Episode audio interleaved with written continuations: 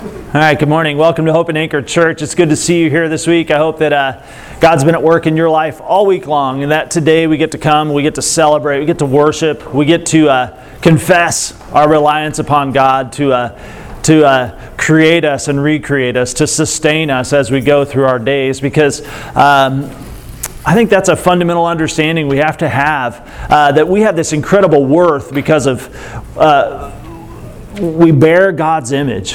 And because of Christ, we've been raised to new life. So we have this incredible dignity and worth. But at the same time, we also understand our, our, our deep depravity and our deep inability to do anything that would please God that would uh, enable us to come back and stand before His holy righteousness uh, and be counted worthy, except for Jesus, except for what Jesus did for us. So uh, we kind of have this tension, this like, oh, incredible worth, incredible brokenness that we carry together. But in Christ, we're made whole and we're healed and we're welcomed back into God's family. So that's all I have to say today. Let's pray. I didn't even have that written down. That was easy. Uh, let's go eat lunch.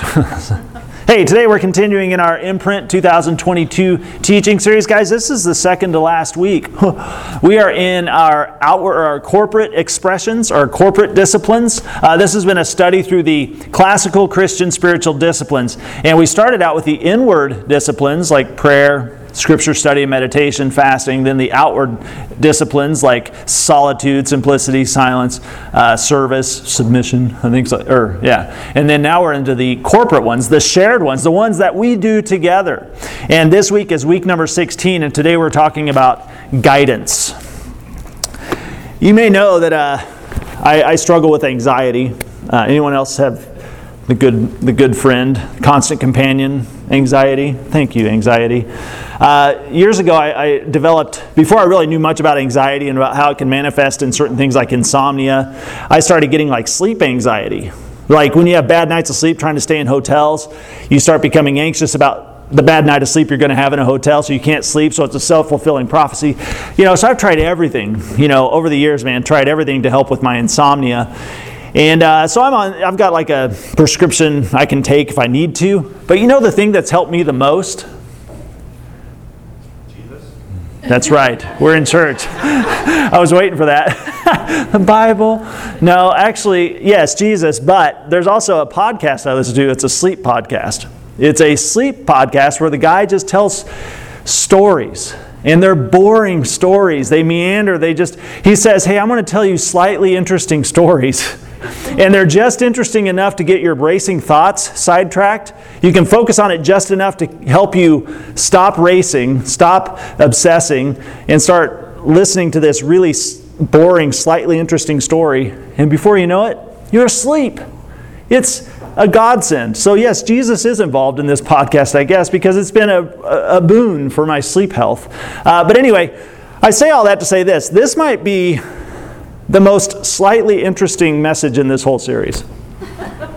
Today, I mean, it's hard to get jazzed about like guidance. Ow! You know, I told you like the, the submission week was like uh, in the, the, you know the least viewed video on our YouTube channel that week. Like, I don't want to know about submission. That sounds terrible. Well, guidance, truth be told, is the one that I have the hardest time getting excited about.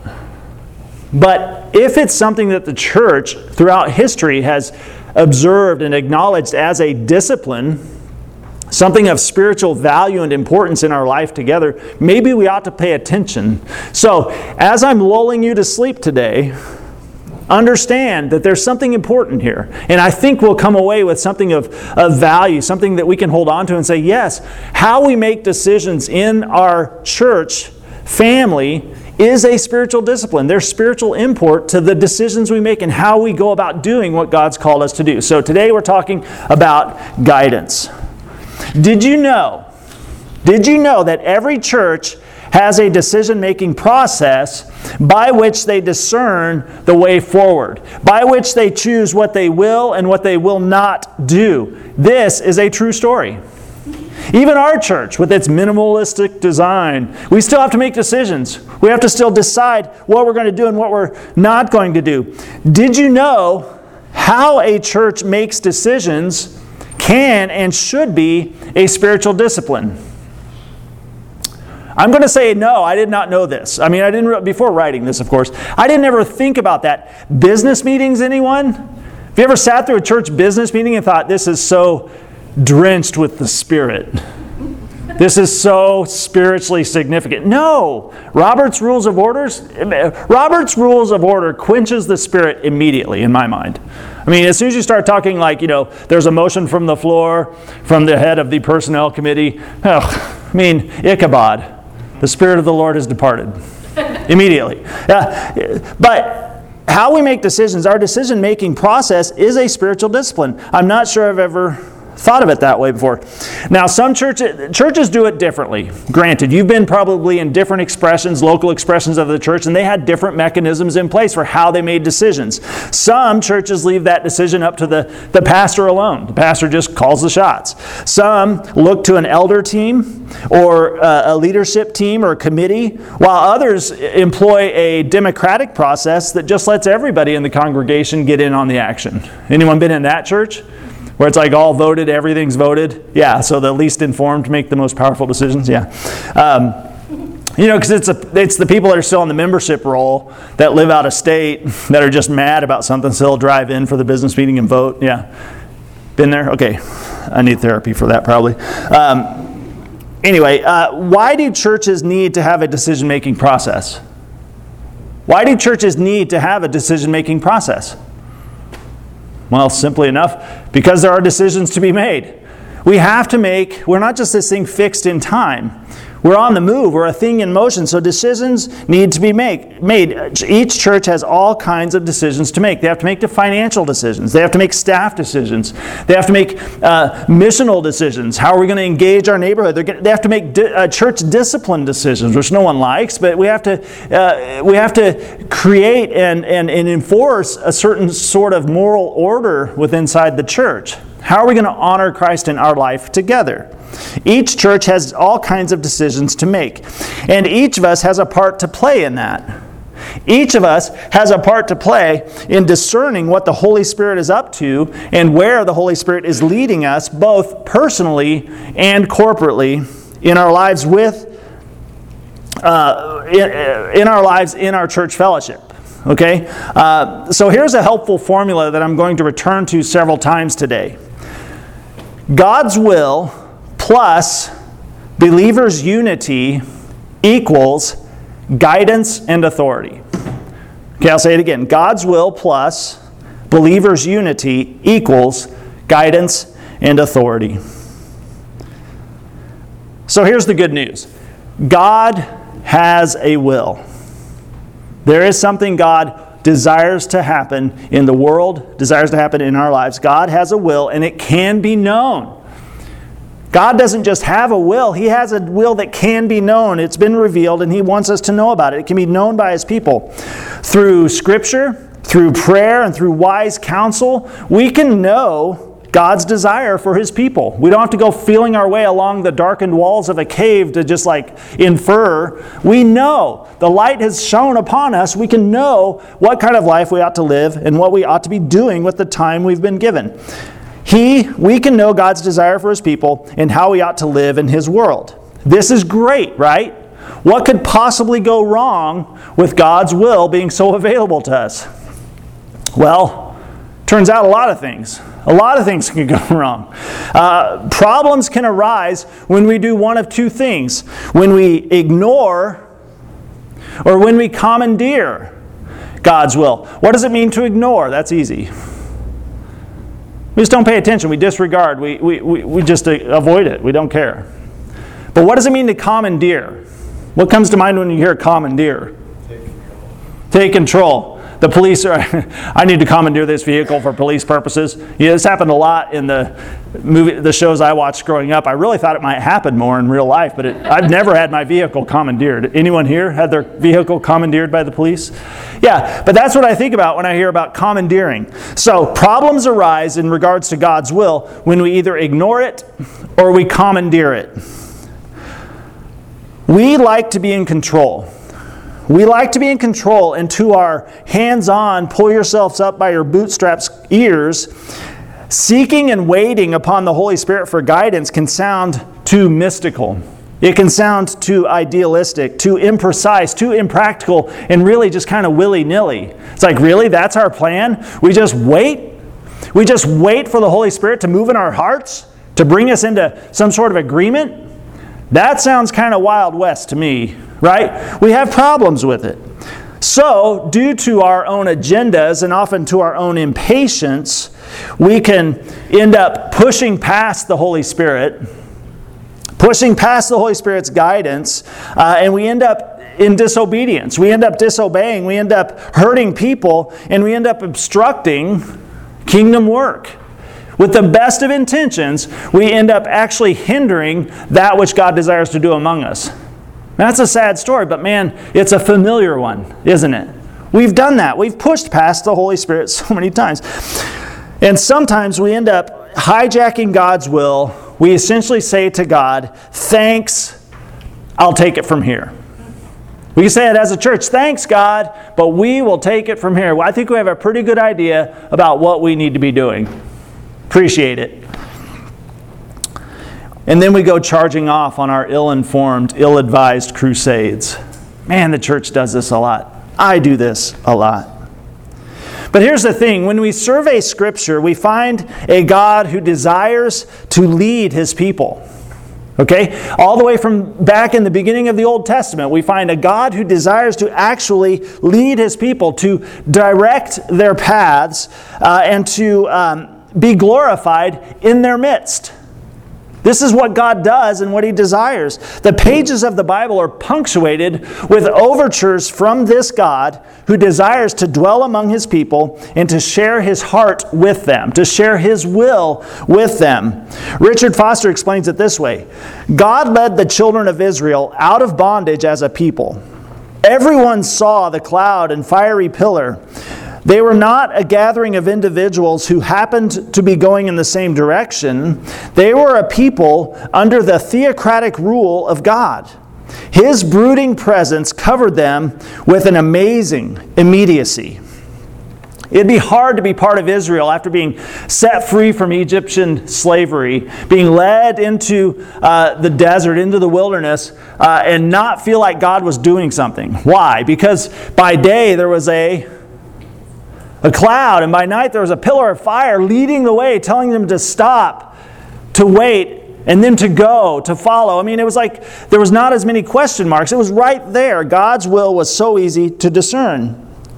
But here's the thing just as God actively led Israel in the days of old, his guidance among his people today finds fresh expression and fulfillment not in a cloud and not in a pillar of fire, but in Jesus Christ himself.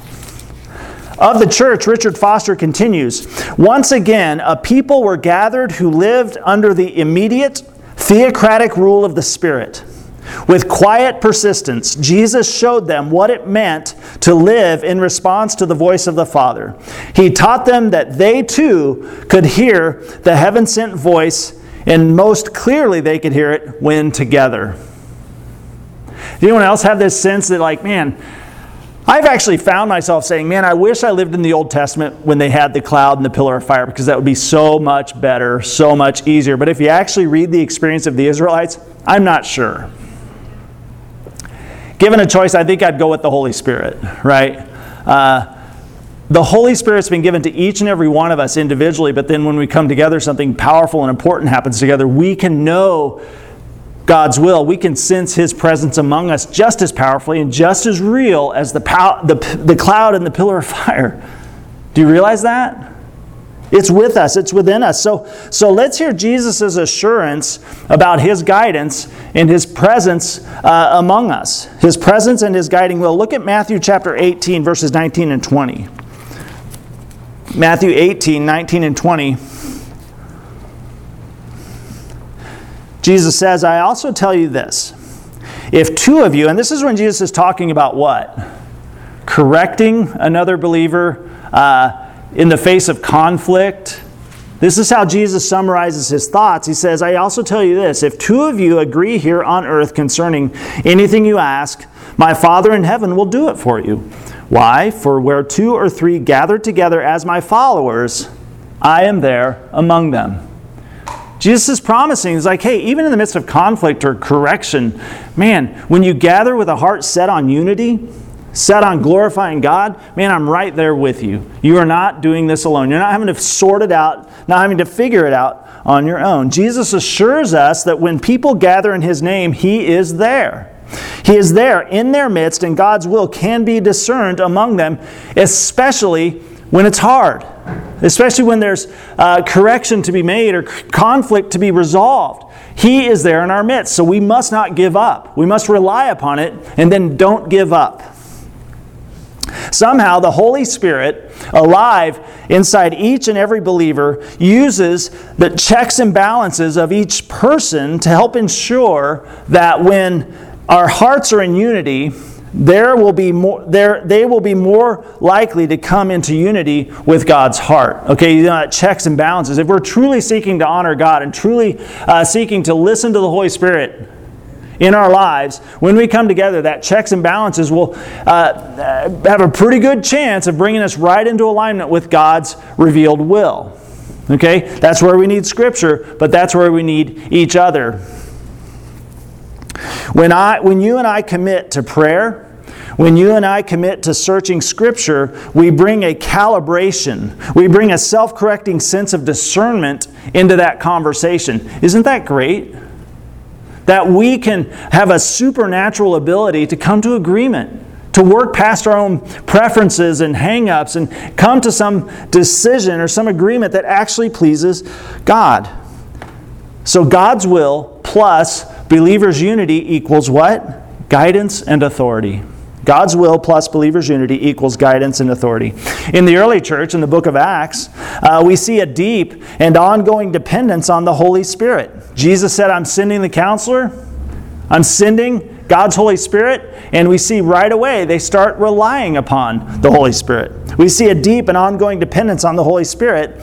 Uh, we notice a willingness to wait. We see a willingness to, uh, at times, delay decision making to seek unity and discern the way forward, believing that God's will can be known. I'm thinking about uh, Acts 15, verse 28. Uh, this is where the apostles and elders in Jerusalem have to send a letter to. Um, Antioch, where the Gentile believers are being told they got to do all these like Mosaic law stuff, you know, circumcision, all this other stuff, and they're like, no, no, no, you don't have to do that. They're writing this letter, and in 15 Acts 15, 28, they say, For it seems good to the Holy Spirit and to us. To, no, to lay no greater burden on you than these few requirements. And it goes on. But listen to that. For it seems good to what? It seems good to the Holy Spirit and to us. This is a powerful saying here, uh, revealing something important. It seems good to the Holy Spirit and to us. How do we get to that point? Unless we are looking to Scripture, unless we are praying, unless we're patiently seeking God's will together, can we genuinely come to the place where we say, It seems good to the Holy Spirit and to me Seems good to the Holy Spirit and to us that we do this thing and we don't do this other thing. This is what I think God's will is because it seems good to the Holy Spirit and it seems good to us. As we look in the pages of Scripture, as we sit humbly with the Lord in prayer, these things are confirmed. It seems good to the Holy Spirit and to us. Now, conflict arose in the church, and well meaning, God fearing people disagreed at times, but all of them were willing in the end to set aside preferences, set aside agendas in deference to the leading of the Holy Spirit. If we believe God is still involved in His good creation, if we believe that God is still pursuing redemption among us, we must also believe that the Holy Spirit is still guiding His church. And Jesus, just as Jesus promised it would in John chapter 14. If you have your Bible, you can turn to John 14, 15 through 26. John 14, 15 through 26. Jesus says, here he's promising the Holy Spirit. He says, If you love me, obey my commandments.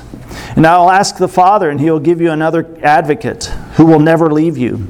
He is the Holy Spirit who leads you into all truth. The world cannot receive him because it isn't looking for him and doesn't recognize him, but you know him because he lives within you now and later will be in you. He lives with you now and later will be in you. No, I will not abandon you as orphans. I will come to you. Soon the world will no longer see me, but you will see me. Once since I live, you also will live. When I am raised to life again, you will know that I am in my Father, and you are in me, and I am in you. Those who accept my commandments and obey them are the ones who love me. And because they love me, my Father will love them, and I will love them and reveal myself to each of them. Judas, not Judas Iscariot, but the other disciple with that name. That's unfortunate. You're the other Judas among the disciples. I'm not that guy. I'm not that one.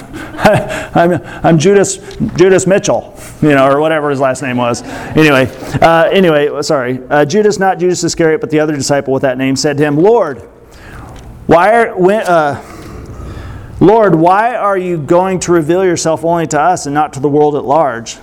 And Jesus replied, "All who love me will do what I say." My Father will love them, and we will come and make our home with each of them. Anyone who doesn't love me will not obey me.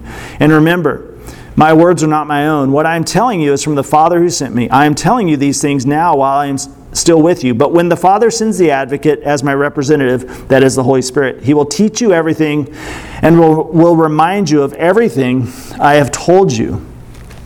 Jesus, over and over again, almost in confusingly redundant language almost. Like I'm in the Father, the Father's me, I'm in you, and you're in the Father. So then we're all, you're like a Venn diagram in your head. It's like, yeah, okay. But what's Jesus trying to emphasize? I am with you at so many levels in so many ways. Trust it.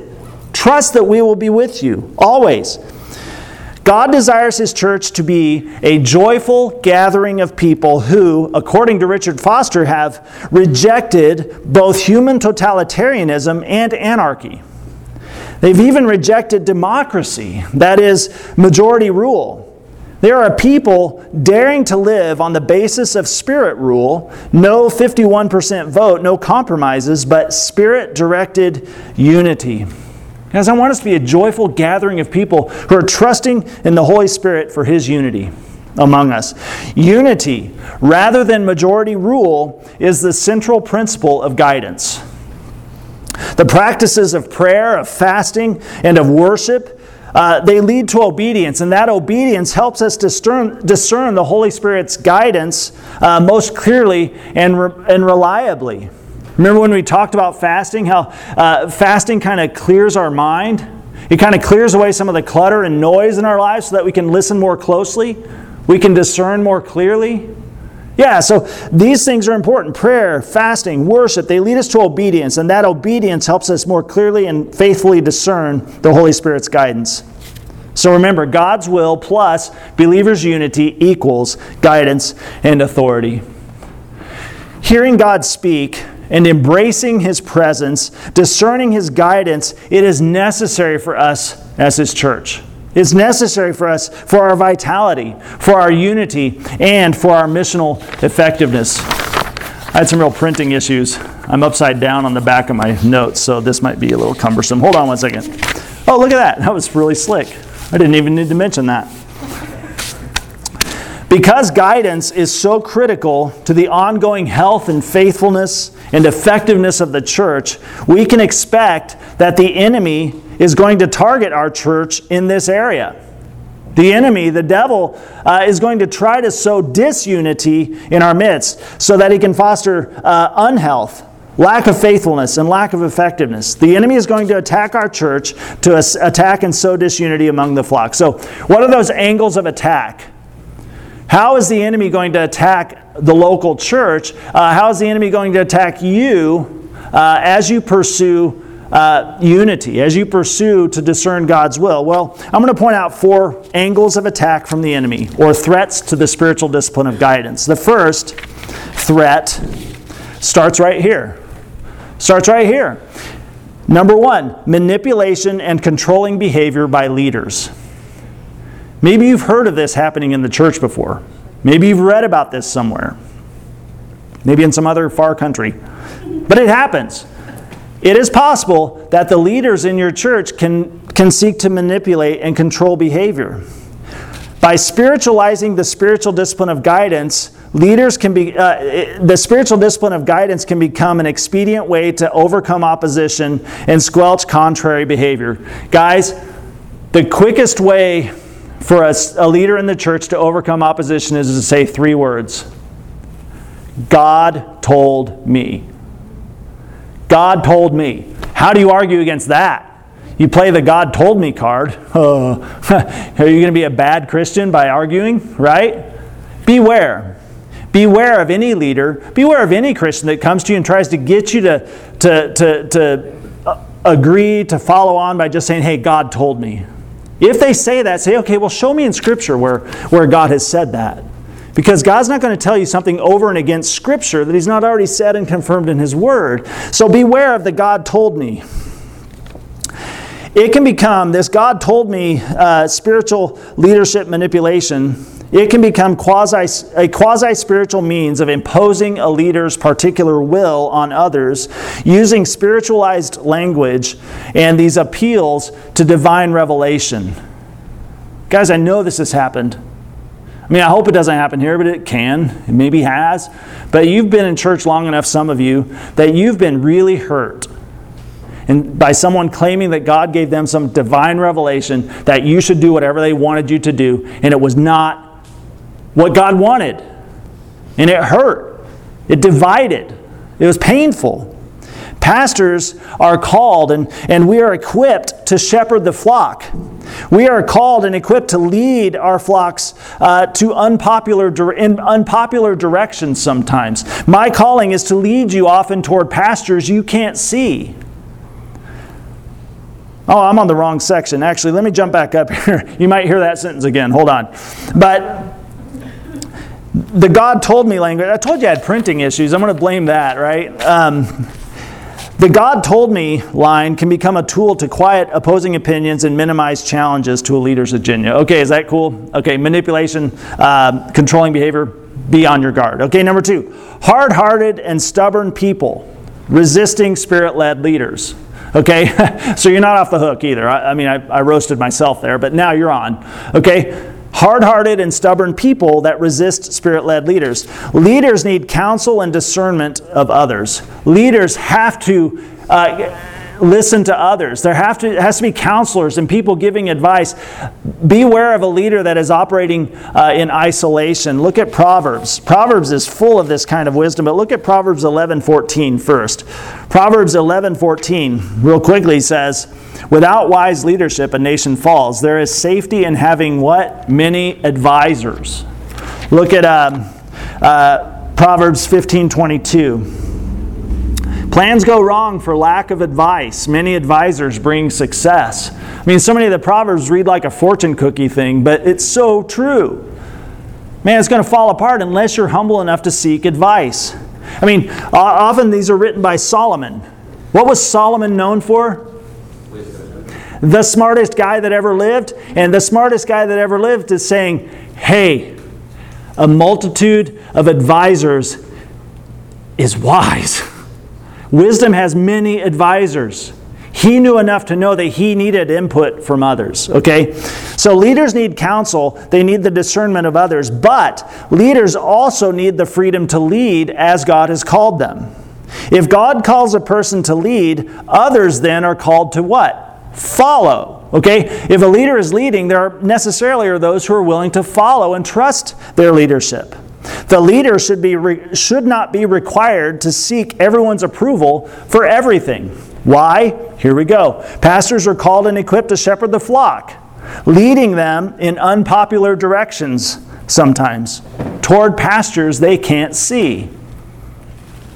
God appoints leaders to motivate the church and to accomplish his work on earth. So you see the interplay, there's a balance there. There has to be a lot of humility and transparency and accessibility up here, but there's also got to be a lot of trust and the willingness to let the leaders lead out there. Okay, does that make sense? Okay, third angle of attack from the enemy guidance within the church that is shaped by cultural norms over biblical imperatives. Okay, does that make sense? Guidance shaped by cultural norms over biblical imperatives.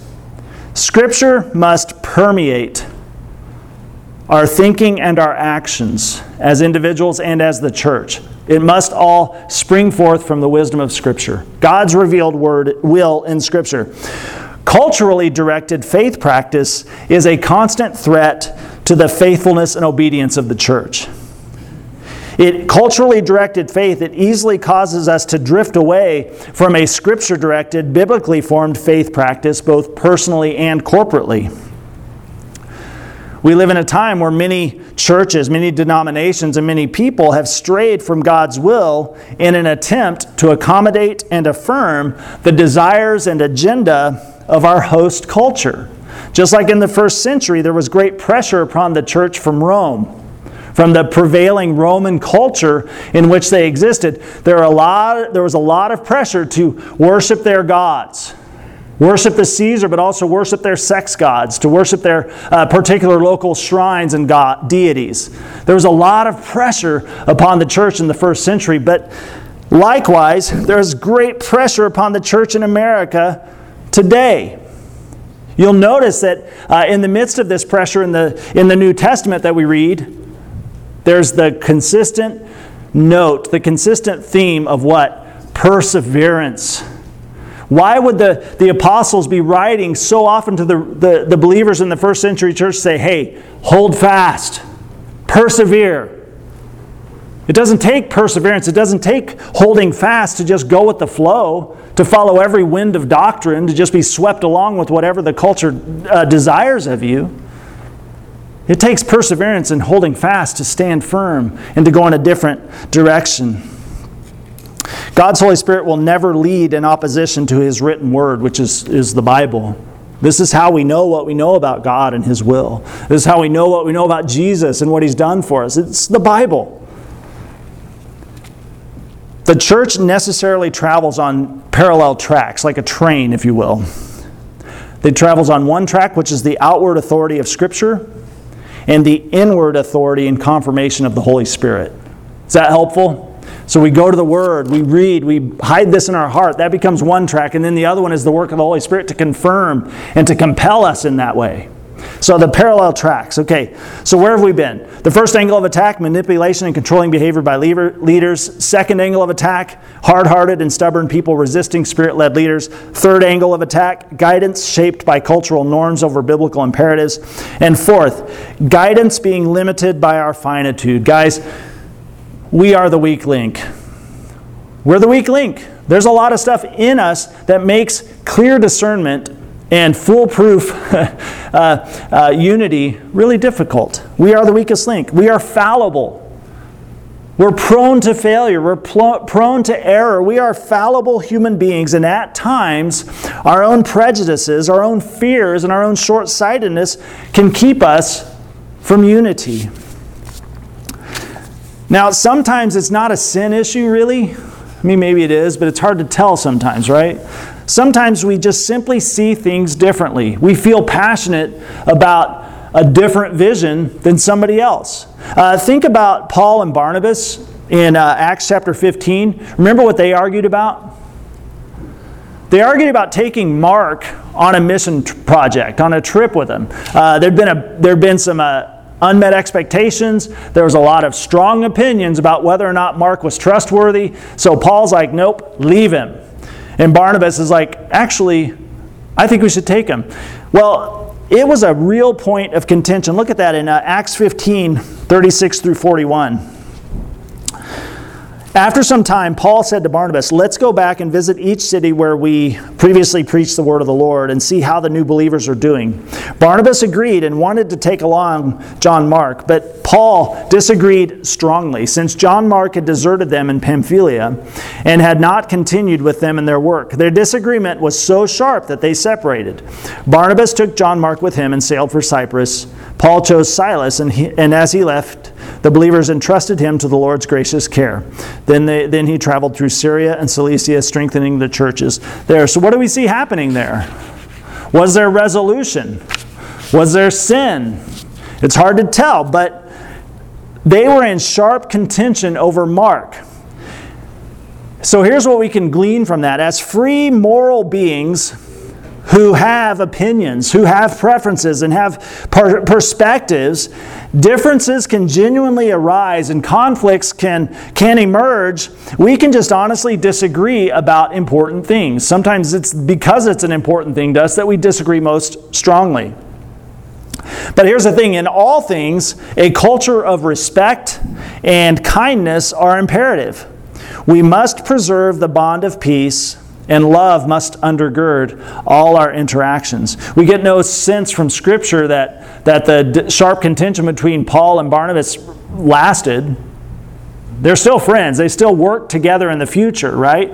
Mark, uh, John Mark, is still part of the, the, the, the, church. He's still part of what God is doing. So over time, that, that rift was healed. But they chose to pursue a course of action that would preserve the bond of peace uh, with love undergirding all their actions. Ministries sometimes will end. Churches will sadly sometimes split, but graciousness toward one another never should end. We should never cease, we never have permission to stop being gracious toward each other. We must never give up on the other person. In the event of irreconcilable differences in directions, we never cease praying for each other. We never cease asking God's blessings upon one another. Is that doable? I trust that's something the Holy Spirit can, uh, at root, do in our lives.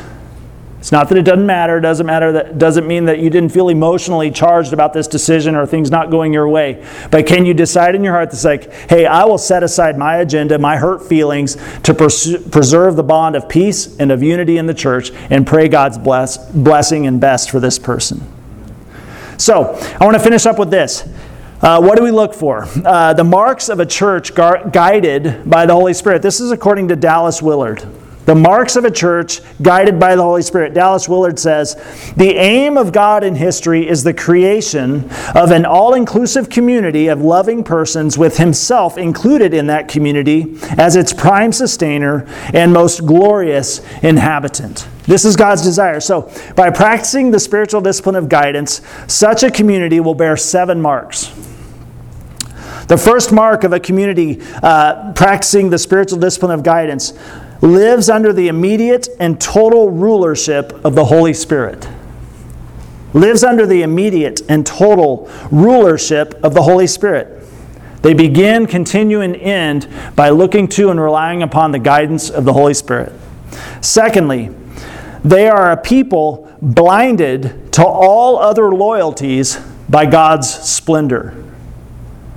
They are people blinded to all other loyalties by God's splendor. That one hits a little close to home when we start talking about politics. Man, there's been a lot of Christians, people who say they love Jesus, that are not so blinded by God's splendor. They've been wooed and they've been enraptured by promises from certain political parties and people in politics, and they've just started to kind of uh, fall under their sway to the point of idolatry. I mean, it's really sickening right now in some ways, but are we a people that are blinded to all other loyalties by God's splendor in, our, in the political realm, in the social realm, in the cultural realm? We default back to God and His splendor in all things. Third, a community guided by the spiritual discipline of guidance or practicing the spiritual discipline of guidance is a compassionate community embodying the law of love as demonstrated for us in Jesus Christ. We are seeking to embody the law of love that Christ has shown us. We are a compassionate community. Number four, they are the Lamb's obedient army, living faithfully under the spiritual disciplines. We are becoming more and more a, uh, a, a maturing people, becoming more like Christ through the practice of the spiritual disciplines, inward, outward, and shared we regularly are disciplining ourselves in those uh, spiritual practices. Number five, it is a community in the process of total transformation from the inside out. A community in the process of total transformation from the inside out. Number six, a people eager to live out God's demands in a fallen world. A people eager to live out God's demands in a fallen world. And lastly, they are tenderly aggressive meekly powerful, patiently suffering, and resilient in overcoming. A community of believers who are practicing the spiritual discipline of guidance. They are, they are tenderly aggressive, meekly powerful, patiently suffering, and resilient in overcoming. I like those words put together tenderly aggressive. Man, it brings restraint, doesn't it? that we're tender, but we're aggressive. We're, we're meek, but we're powerful. You know, I heard, me- you know what meekness is? Kind of gets a bad rap, right? Meek's like, what? Being a pushover? No. Meekness is, I've heard it said, meekness is knowing how to play the bagpipes, yet choosing not to. Have you ever heard that definition? That's, that's meekness. I could do this, but I choose not to out of care and concern for you, right? or you could insert another, you know, clarinet, whatever, I don't know. But I heard it as bagpipes. Knowing how to play the bagpipes, yet choosing not to. That's meekness, my friends. Tenderly aggressive, meekly powerful, patiently suffering, and resilient in overcoming. Dallas Willard finishes up by saying, Such a community, cast in a rare and apostolic mold, constitutes a new gathering of the people of God. May Almighty God continue to gather such a people in our day. Yes, may that people be us, Hope and Anchor. May that day be today. Let's pray together. Father, thank you for uh, your word. Thank you for the demonstration of your kindness, your abiding presence, whether we see it in, in the Old Testament, whether we see it in uh, the Gospels, whether we hear it from Jesus' lips, whether we see the Holy Spirit at work in the early church. God, you've demonstrated to us over and over again that you desire for us to know your will. You've made it knowable, and I pray that you would keep us pliable in your hands, keep us. Um, uh, free from our own agendas, being held captive by cultural norms. God, lead us over and over again by the work of your Holy Spirit back to your word.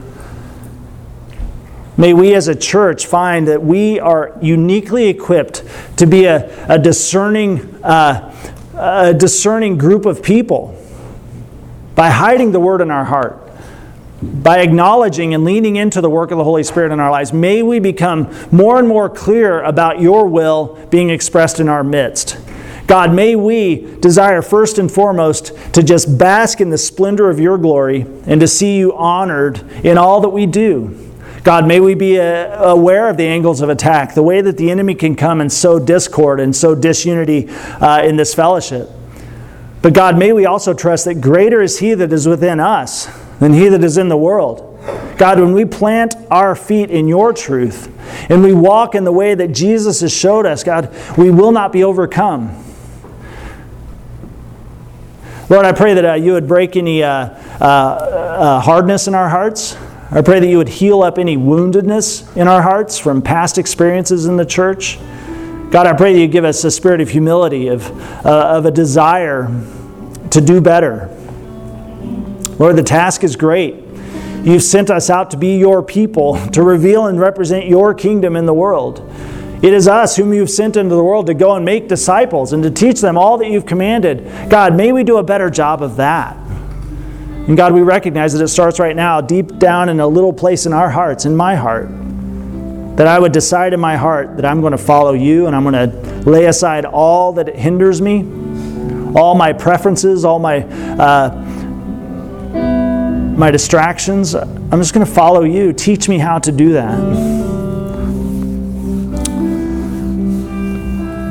But I pray that you would help us start to see guidance, how we make decisions, what we choose to do and not do as a spiritual discipline, a thing of spiritual importance. I pray that you would drive that deeply into our heart as we become more and more like Jesus, each individually, and as we become his bride. Lord, I pray that you'd work this truth uh, into our hearts. Give us eyes to see, hearts to understand, or ears to hear, and hearts to understand all that you would speak to us today through your Holy Spirit, we ask. In Jesus' name. Here we're going to sit for two minutes. Uh, there's going to be some music, but this is time for you to just interact with the Lord. Say, God, search me and know me. Maybe I've been pretty stiff necked, hard hearted. I've been unwilling to follow where you lead. I've been unwilling to lend my voice, to search Scripture, and to bring uh, my, my, my insight from the Word. Today, what if we started to trust just a little bit more that Jesus was telling the truth when He said He'd be with us? That He'd be with us in our midst, guiding us, growing us. Guys, it's possible, and I believe that this would be time well spent. That if we sit with the Lord and say, Speak, Lord, your servant's listening. I want to know you more. I want to follow you more faithfully. And I want to see your will expressed more and more fruitfully in this place. I want to see your will expressed more and more uh, vitally in me. So we're going to take a minute or two here and just make the most of this opportunity, all right?